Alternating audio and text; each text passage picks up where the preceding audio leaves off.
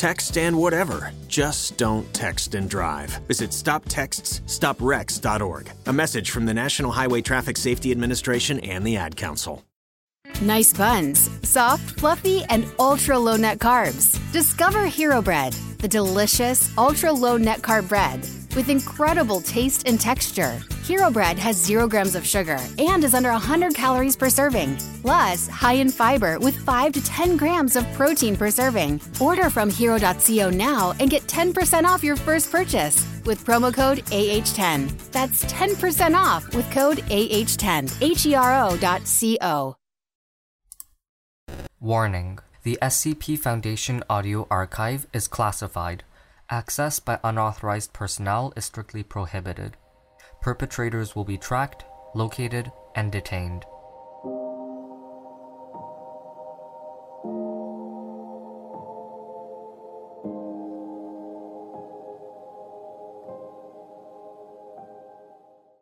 Anachronistic Television. Item Number SCP 147 Object Class Euclid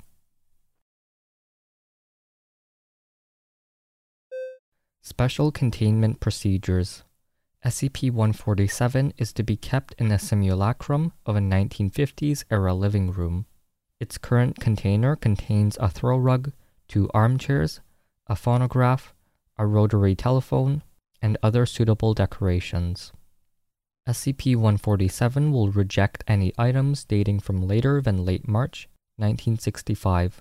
See Addendum 0 40. It requires no external power source or connection.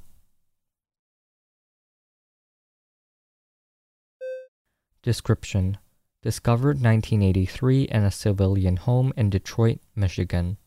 SCP 147 appears to be a 1957 General Electric brand black and white television, Model 17TO26.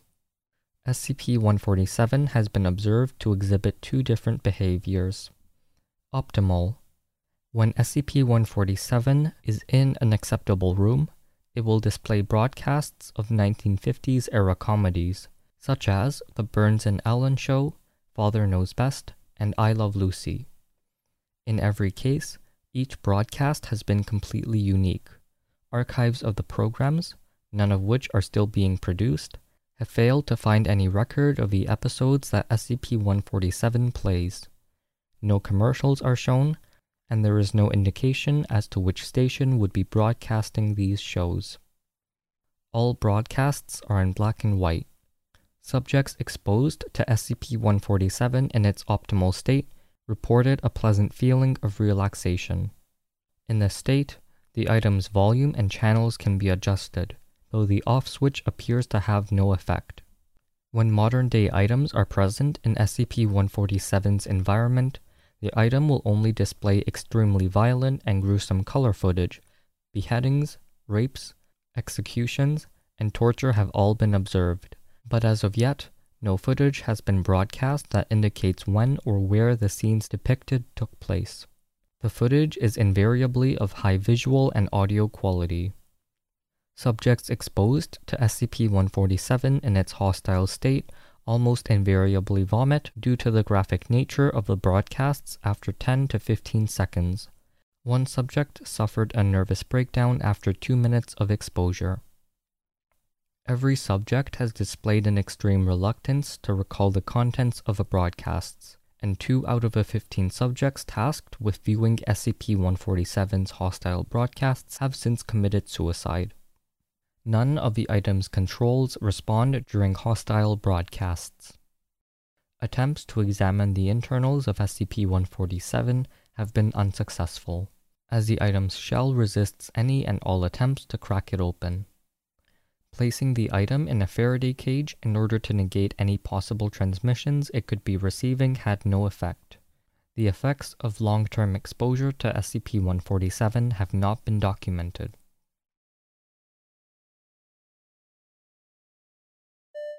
Addendum Any and all recreational activities involving SCP 147 are to be scheduled at least one week beforehand with approval by Level 4 personnel.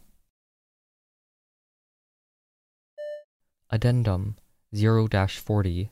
See file TC 147 B for further details.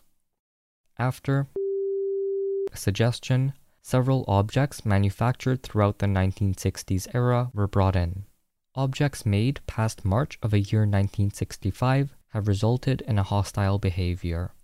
Exact dating is difficult due to the troubles of obtaining materials precisely made on testable dates and times. Reasons as to why it acts in such a way, depending on a specific object's date, are unknown and being tested by Addendum 0 40A.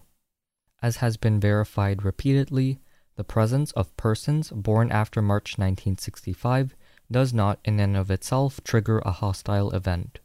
For reasons still unknown, SCP-147 objects mainly to manufactured items. Dr. recently conducted an experiment in which he clothed himself with vintage, pre-1965 articles of clothing with the caveat that he had three Bic Flair pens invented in the 1970s in his shirt pocket.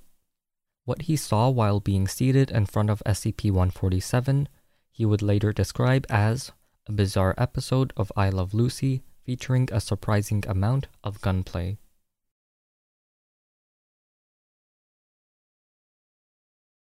Addendum 1 80 Recent tests that involved exposing convicted rapists and psychopaths to the object while it was hostile has indicated that the object is able to tailor the images to the viewer. A rapist was strapped into a metal chair manufactured in 1986, and during that time, not a single rape was shown on the screen, while scenes of genital mutilation, primarily male, occurred more often. Similarly, a psychopath who had tortured someone to death saw fewer scenes of torture and more scenes of botched executions.